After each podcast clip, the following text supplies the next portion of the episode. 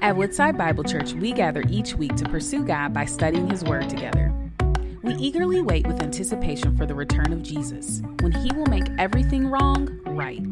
In a way, He's always reigned over all things, but on the other hand, His saving grace has received pushback and rejection from the evil of this world. Join us in our new series, Thy Kingdom Come, His Reign in Our Lives, where we'll learn what the reign of Jesus truly means for us believers and how we, as the body of Christ, can continue spreading His name until He returns.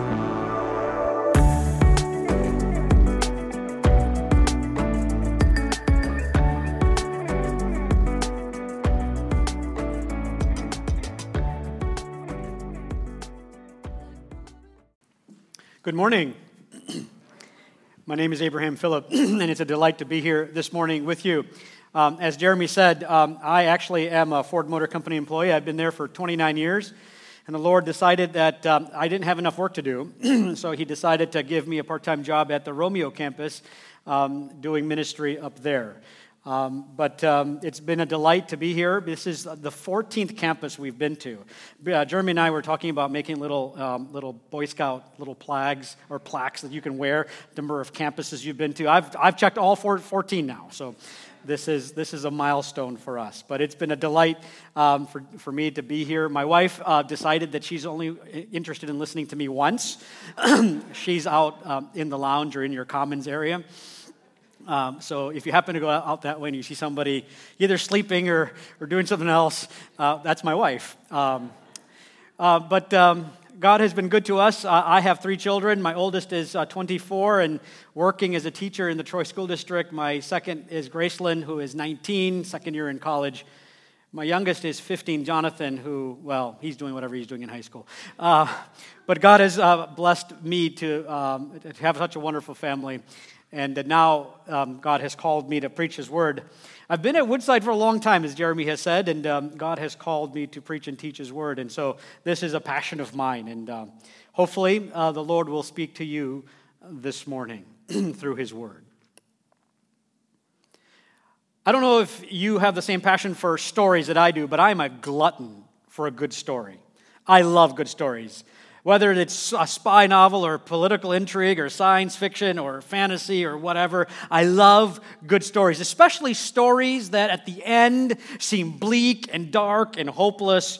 And just when things can't seem to possibly go any worse, it gets worse. And you're wondering, how will the heroes ever win?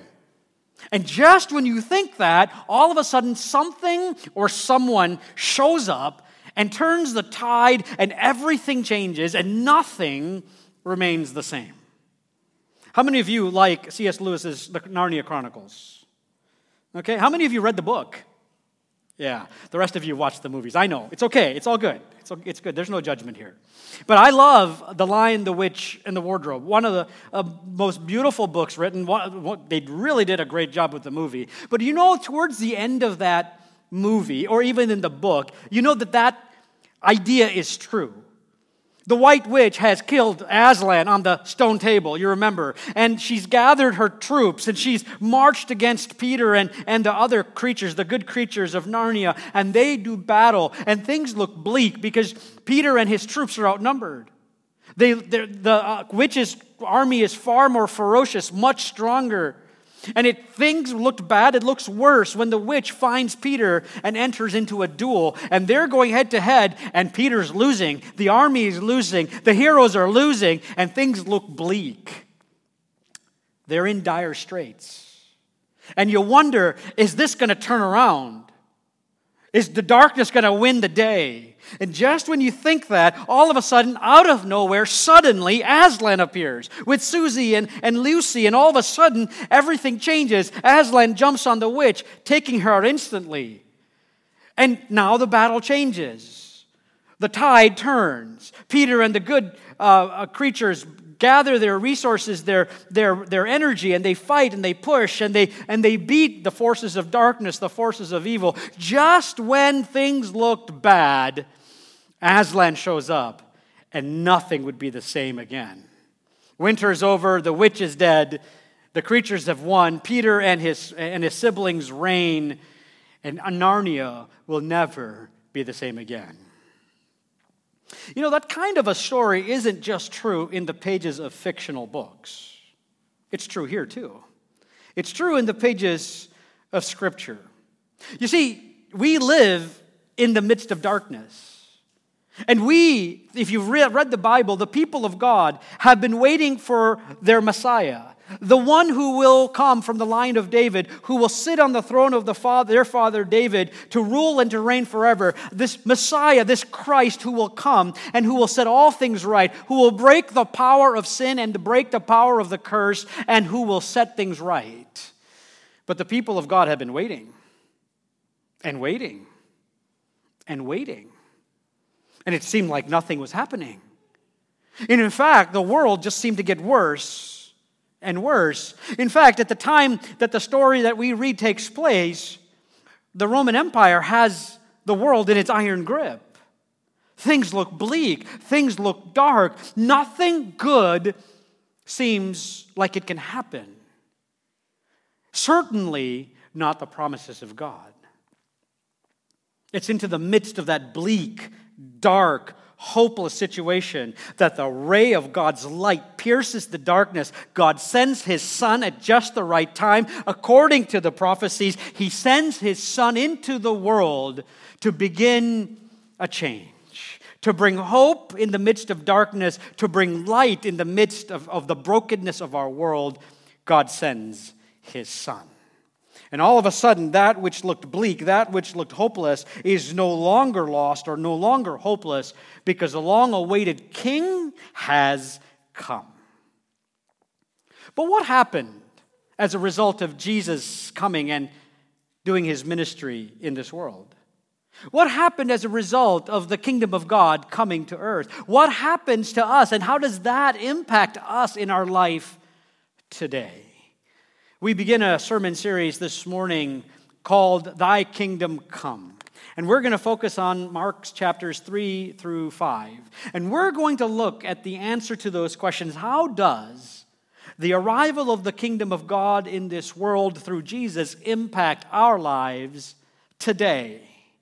And it does impact our lives today. We are going to be in Mark chapter 3. But as we look, we are going to spend a few weeks in the Gospel of Mark. Mark is an action packed book, it is fast paced, action oriented. It's as if though Mark doesn't have any room for teaching or, or others fluff, he's jumping from action scene to action scene to action scene, trying to cram into his short gospel everything that Jesus did over a short period of time on the earth. And so Jesus shows up on the scene in chapter 1. And he says something that sets the agenda, the theme for the rest of the book of Mark. In fact, if you look at chapter 1 of Mark and verse 15, we find Jesus suddenly appearing on the scene, and he says, The time is fulfilled, and the kingdom of God is at hand. Repent and believe in the gospel. The wait is over. Jesus has come, the kingdom of God has come, and as a result, everything changes. Nothing will be the same again. And for the next two chapters, Mark talks about all the things that Jesus did. Jesus teaches about the kingdom. Jesus heals the sick. Jesus casts out the demons. Jesus confronts the religious leaders over and over again, very rapid, very quick. He shows a story after story of the kingdom of God come to the earth. And as we come to chapter 3 and verse number 7, which Kyle so graciously read for us, we see a summary of all that has happened up to this point and what is happening in the life of Jesus in this story. Mark chapter 3, verse number 7. Jesus withdrew with his disciples to the sea, and a great crowd followed from Galilee and Judea and Jerusalem and Idumea and from around the Jordan and from around Tyre and Sidon. When the great crowd heard all that he was doing, they came to him. And he told his disciples to have a boat ready for him because of all the crowd, because of the crowd, lest they crush him, for he had healed many, so that all who had diseases pressed around him to touch him. And whenever the unclean spirits saw him, they fell down before him and cried out, You are the Son of God and he strictly ordered them not to make him known. And so Jesus arrives. He's brought the kingdom of God to earth. And all of a sudden, the crowds go wild. The crowds go crazy. They're coming from hundreds of miles away to get to Jesus. In fact, if you look at the geographical descriptions of, of, the, of the regions in verses 7 and 8, there's a map on the screen for you. It's really small. Just ignore it. Um, just needless to say, people are coming from north, south, east, and west. These are not just Jews. There's a large number of Jews in this crowd, but there's also non Jews. There's Gentiles. There's pagans. There's all sorts of people who are clamoring to come to Jesus. In fact, the word is they're pressing on Jesus. They're crowding him. He tries to get to the lake, the Sea of Galilee, and they're crowding him. They're threatening to push him over. He wants to get a getaway boat behind him just in case. Why do they want him so bad? Because he's healing people. They're living in a time when there isn't hospitals, there isn't the medical uh, options we have today. If you break your leg, you're broken. If you're sick, you're sick. There isn't medicine, there isn't antibiotics, there isn't the stuff we have today. When you're sick in that day, you're sick.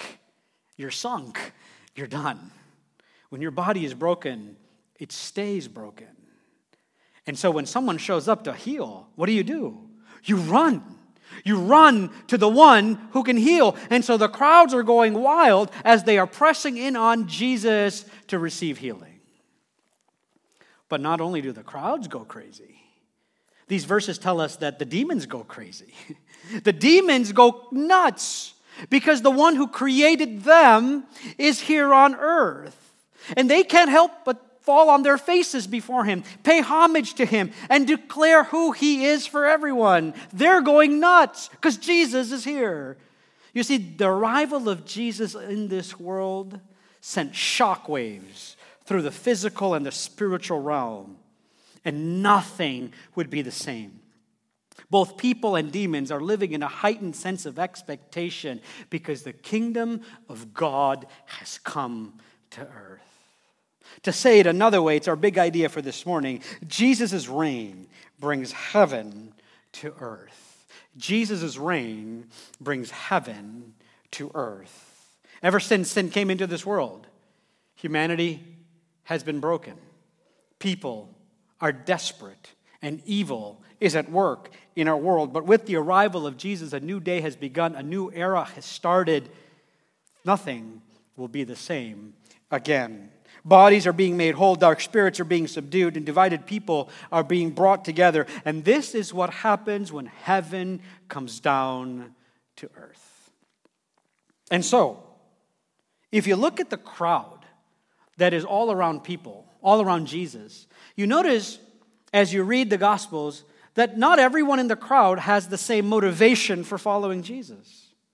Some of them are there just to see what's happening so that they have a story to tell their friends when they get back home. Others are there to receive the healing that Jesus can provide. Not everyone who is following Jesus is following Jesus with clear consciences or, or with the right motives. Most of these people in the crowd, they're fans. But Jesus didn't come to earth looking for fans, He came into the world looking for followers. Jesus did not come for spectators, he came for disciples. So, as we continue looking at Mark chapter 3, the question I would like you to keep asking in your mind as we go through this passage is what's so special about being a disciple of Jesus? And as you think about that question, I want to share with you three distinctions about being a disciple of Jesus. And the first is that disciples of Jesus are called out from the crowd. Disciples of Jesus are called out from the crowd. Mark chapter 3, verse 13. And he went up on the mountain and called to him those whom he desired, and they came to him. So Jesus tried going to the Sea of Galilee to get away from the crowds. That didn't work. they just followed him. So he decides to go up a mountain. For some reason, the mountain becomes a, a break point for the crowds to stop following him. And so going up on the mountain gives Jesus an opportunity now to call, to select a certain group of people out of the crowd who would be special to him. Special in that they would have a relationship with him in which he could pour himself into them and teach them. The word call that's used there in verse number 13 implies an urgent invitation to accept responsibilities for a particular task, implying a new relationship to the one who does the calling. That's very different than the crowds. The crowds are clamoring for Jesus to do stuff, but Jesus, out of the crowd, selects some individuals, calls them to himself for a very particular reason. He is not here looking for fans. Fans are finicky, fans are fickle. How many of you have watched Thursday night's Detroit Lions football game? Okay. We can see how many fans we have in the crowd, right? How many of you were excited that they won? I went nuts. For, for all intents and purposes, Detroit Lions beat a far superior team. So it's wonderful, and all of a sudden everybody's excited. You should have been excited. You should be going crazy with everybody else because all of a sudden all of the Detroit Lion fans are on the bandwagon. And I heard a fan say, several of them say, it's Super Bowl or bust, baby. Say, what? It's the first game. But all of a sudden, fans are on the bandwagon and they're excited because the Lions have won. And all of a sudden, they're demanding the ultimate. They're already in February looking at the Super Bowl saying, the Lions are going. What happens next Sunday against the Seattle Seahawks if they lose? What happens if that becomes a two or three game losing streak? What will people say? Tell me, tell me the phrase that we always say. Oh, you know that phrase. It's wonderful. The same old Lions. Here we go again. And what will happen? We'll stop watching. We'll stop going to the game. We'll stop cheering. Why? Fans are fickle. Because as long as the team does what the fans want, there's excitement, there's cheering, there's, there's rah rah. We know the Lions chant, everything's great. As soon as we don't get what we want, we jump out. We check out, and we want nothing to do with it. Friends, fans are not what Jesus is looking for. Did you hear what I just said? Fans are not what Jesus is looking for. Jesus is looking for followers. And there's a huge difference. In this verse, Jesus selects some men who he could build a relationship with, who he could pour his life into, so that he could use them for his glory. Now, the list of names of the people that he selected, it's coming in a few verses. But if you know anything about the people that Jesus selected, you know they are not the cream of the crop, are they? Would you agree?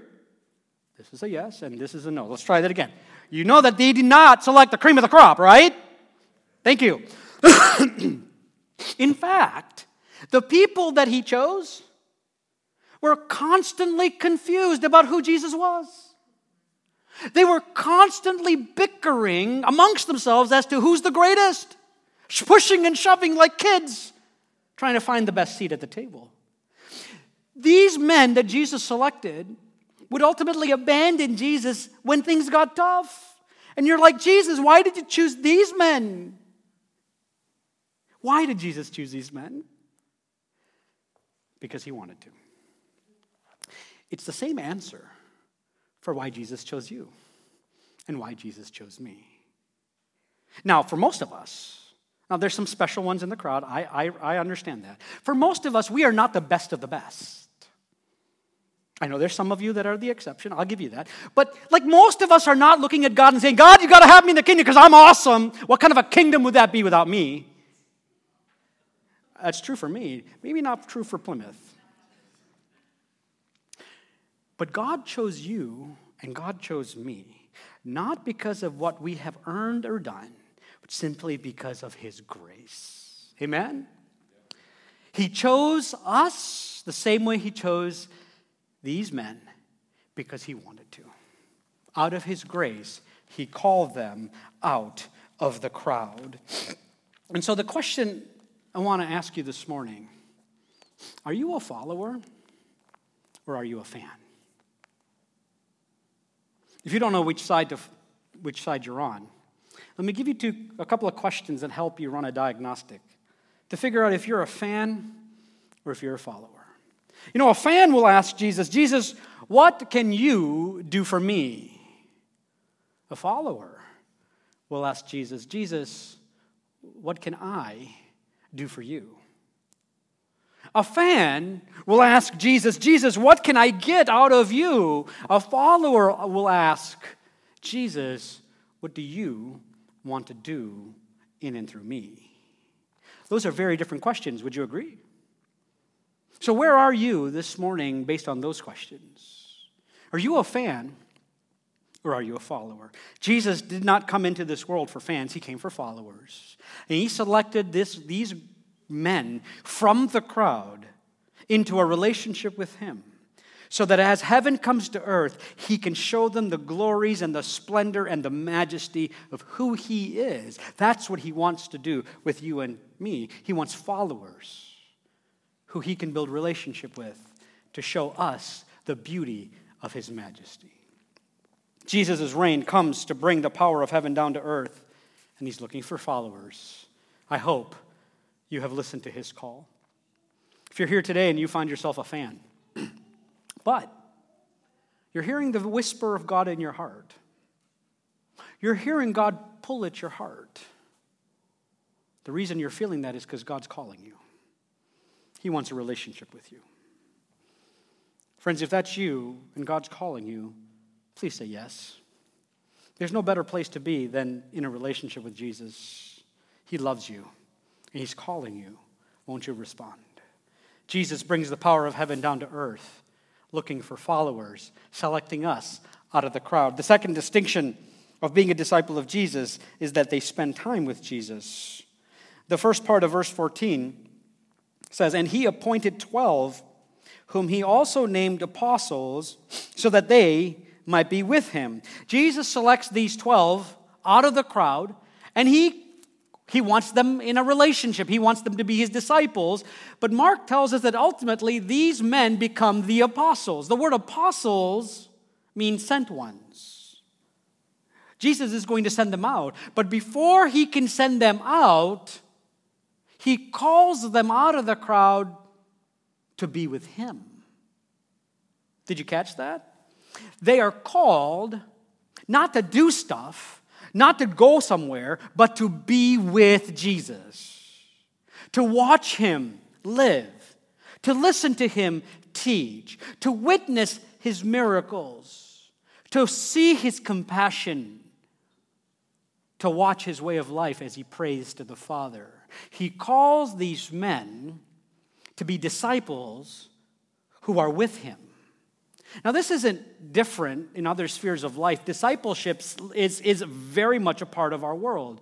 If you're in the trades and you want to be an electrician, you first have to be a journeyman. And a journeyman has to spend a certain number of hours with a master electrician, right?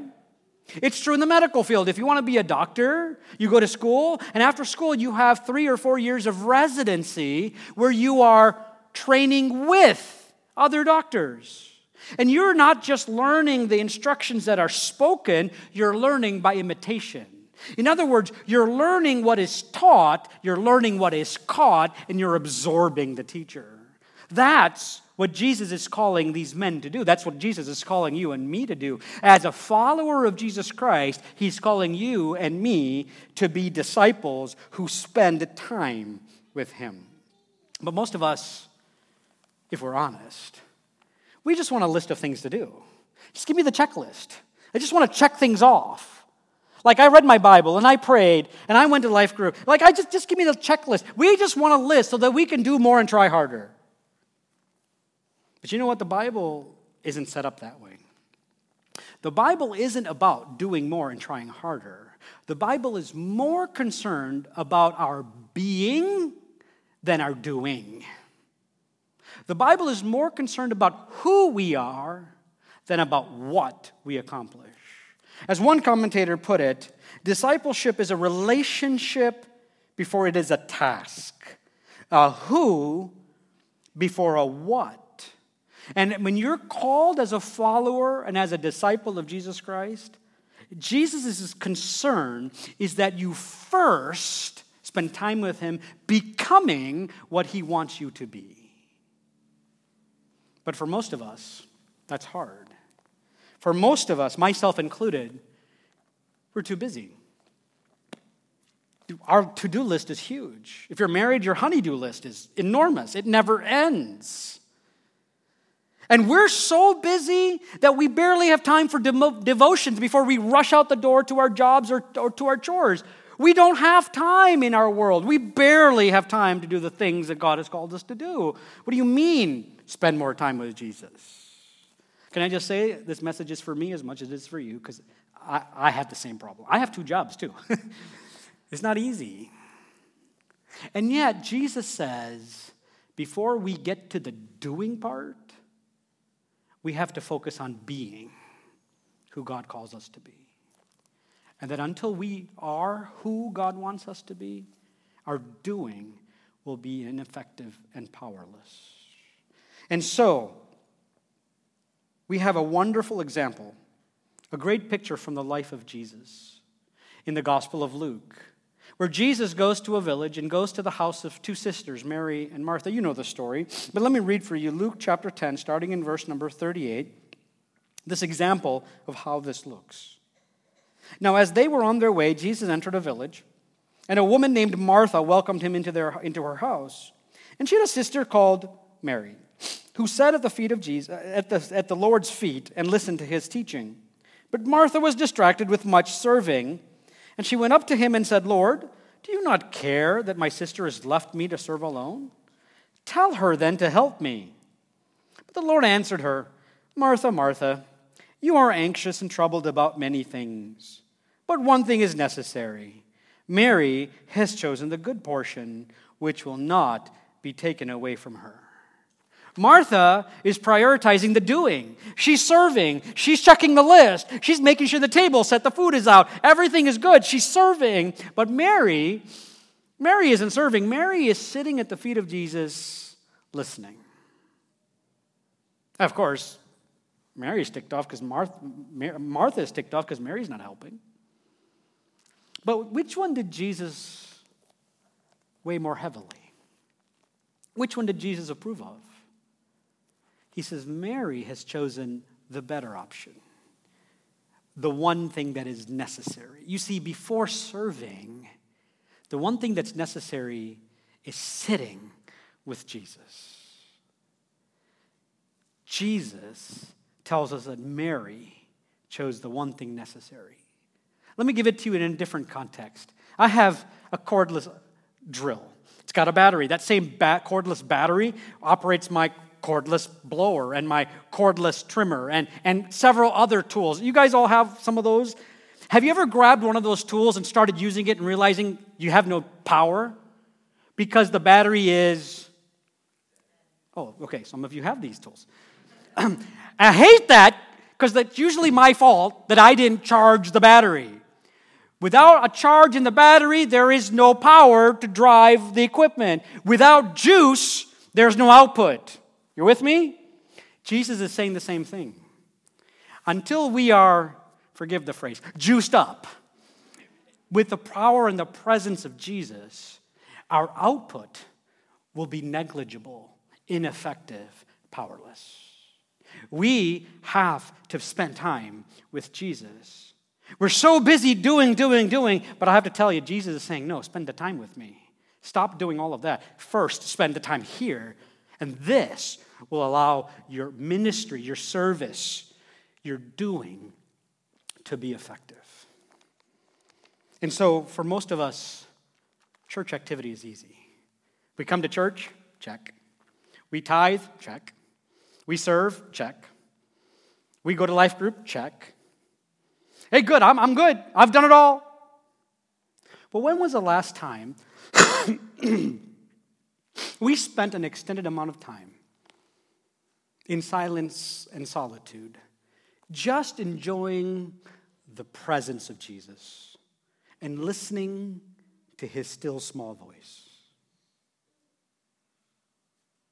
When was the last time we sat somewhere with the Word of God open, not with a devotional, nothing wrong with devotionals, but with the Word of God, with the wonderful, powerful words of life and allowed these words to soak into our soul, allowing the Spirit to mold us and to shape us and to make us into the people God wants us to be.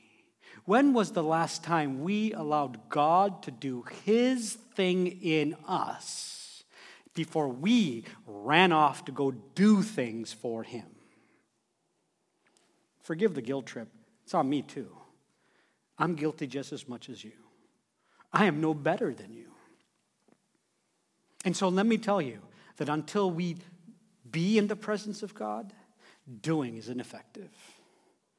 May I encourage you, friends, before we rush off to go do stuff, let's spend time with Jesus in his presence, allowing the Spirit of God to have his full control and dominion in our lives, because that is a distinction of a disciple of Jesus. Disciples are called out from the crowd to follow him.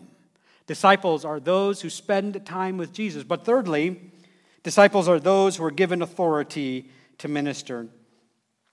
At the end of verse 14, we read, And he sent, he might send them out to preach and have authority to cast out demons.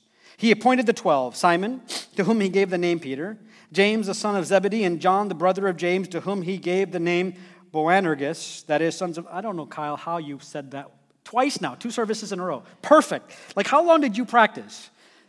Yeah. I've been going at it all week. I'm not quite sure I got it either. Verse 18 Andrew and Philip and Bartholomew and Matthew and Thomas and James, the son of Alphaeus, and Thaddeus and Simon the Zealot, and Judas Iscariot, who betrayed him. The purpose of Jesus calling these men out of the crowd the purpose of having these men spend time with him is so that these men could ultimately be sent out to expand the kingdom of God. So I know you have a question. What is the kingdom of God? I'm so glad you asked. Very simply put, the kingdom of God is anywhere that Jesus rules and reigns as king. That's the kingdom of God.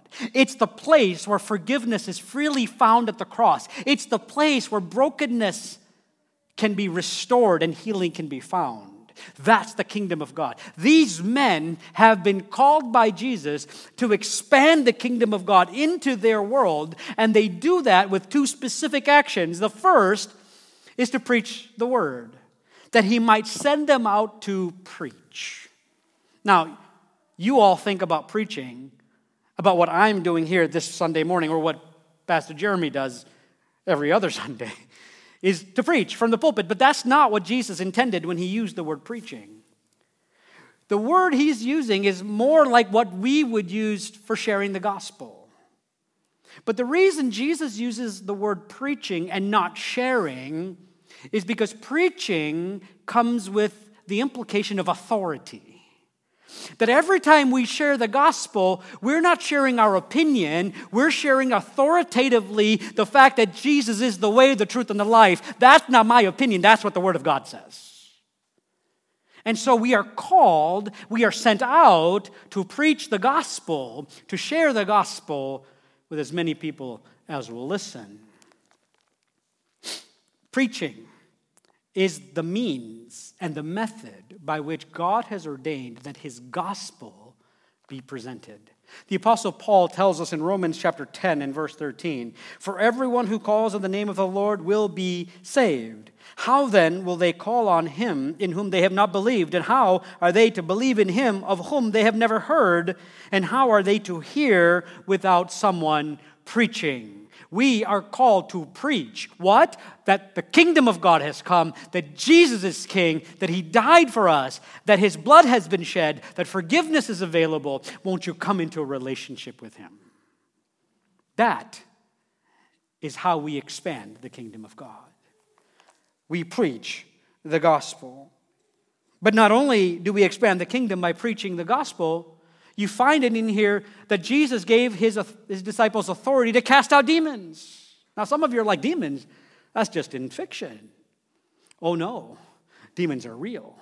See, the Apostle Paul tells us in Ephesians chapter 6 that we do not wrestle against flesh and blood, but against the rulers, against the authorities, against the cosmic powers over this present darkness, against the spiritual forces of evil in the heavenly places. This world would like you to believe that demons and the devil doesn't exist, but let me tell you, it's very, very clear that they do. Over and over again in the story of Jesus, you find him come face to face with demons and the demonic, and in every case, in every case, who wins? This is not a trick question. Who wins? Jesus. Because he's the Lord of heaven and earth, and he's brought the power of heaven to earth. And when the demons see him, they can't help it. They have to listen. The reason you and I are called to spend time with Jesus is so that we allow the word to soak into our soul. We allow his power to penetrate our lives so that when we go out to share the gospel with our family, with our friends, with our neighbors, with our coworkers, and with anyone who will listen, we are going into battle it's spiritual warfare because the demons don't want you to share the gospel. The demons don't want the kingdom of God expanded. The demons want to thwart Jesus and you at every turn. But you see, until we soak in the word and soak in his power and soak in his spirit, we will not have the power to take that warfare and say, Be gone in the name of Jesus and preach the gospel. Do you see how that works? Being with Jesus empowers us to present the gospel and cast out demons. That's how we expand the kingdom of God. Brothers and sisters, that's why it's vitally important that we spend the time with Jesus.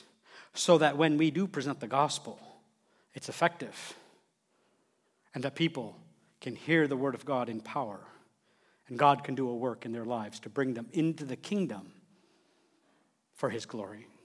That's what happens when heaven meets earth. When Jesus arrives, when his kingdom touches down on earth, bodies are healed, demons are destroyed, divided people are brought together. But beyond being just a fan, Jesus is looking for followers followers who will be with him, followers who will go out, expanding the kingdom of God. Friends, if you're here today and you're only a fan, and you've never accepted Jesus Christ as Lord and as Savior, can I invite you to accept him by faith? See, Jesus loved you and me so much that he didn't stay in heaven. He came down into this world and he died on a cross. He died on a cross not because he was guilty, but you and I were guilty. He died the death that you and I deserved to die. And he did it because he loved you and he loved me. Jesus died, he was buried. But on the third day, he rose again and has ascended to heaven and has taken his rightful place in heaven. But he has called you and me into a relationship. So if the Lord is calling you in your heart, if God is convicting you of your sin, if he is wooing you to himself, won't you say yes? Won't you say yes to Jesus? Start by saying, Lord, I'm sorry for my sin. Lord, would you forgive me? And Lord, won't you come into my life? And won't you be the Savior and Lord of my life? The Bible says that if you confess with your mouth that Jesus is Lord and believe in your heart that God raised him from the dead, you will be saved. You will be called out of the crowd. You will be brought into a relationship with God that you didn't deserve, all because of what Jesus did on the cross. If you're a fan today, won't you become a follower of his? Brothers and sisters, those of you who know Jesus Christ, you are followers. But may I encourage you spend time. Spend time with Jesus. Spend time with His Word. Spend time soaking in the sweet and precious presence of an Almighty God who loves you. And in that power, go out and conquer and expand the kingdom so that all those you call friends and coworkers and colleagues and family can come into the kingdom for the glory of God. Father, thank you. Thank you for who you are and for what you have done. That you would save wretches like us. We who have no merit, we who have done nothing to deserve anything, and yet in your grace you loved us. and you died for us. And there may be people this morning here who have yet to bend their knee at the cross. Would you do that in their lives today? That you would call them out of the crowd and to yourself and to your cross so that they can know the forgiveness of sins that's available free of charge as they accept you as Lord and Savior. And so, for my brothers and sisters, Father, may we be known as men and women who have been with Jesus. That this community and the surrounding areas might know that there is a group of people here at a Plymouth campus who love you, who have spent time with you, and who are ready to do battle for the kingdom of God. Would you equip us? Would you empower us? And would you send us out with your Spirit? We'll thank you for what you have done and what you're going to do. It's in Jesus' precious, mighty, and matchless name that we pray. And all of God's people said, Amen.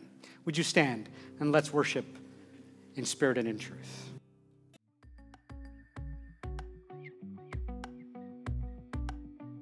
Thank you for joining us as we study God's Word together. We would love to hear how God is moving in your heart and get you connected into the Woodside Bible Church family. Head to woodsidebible.org slash connect to introduce yourself today.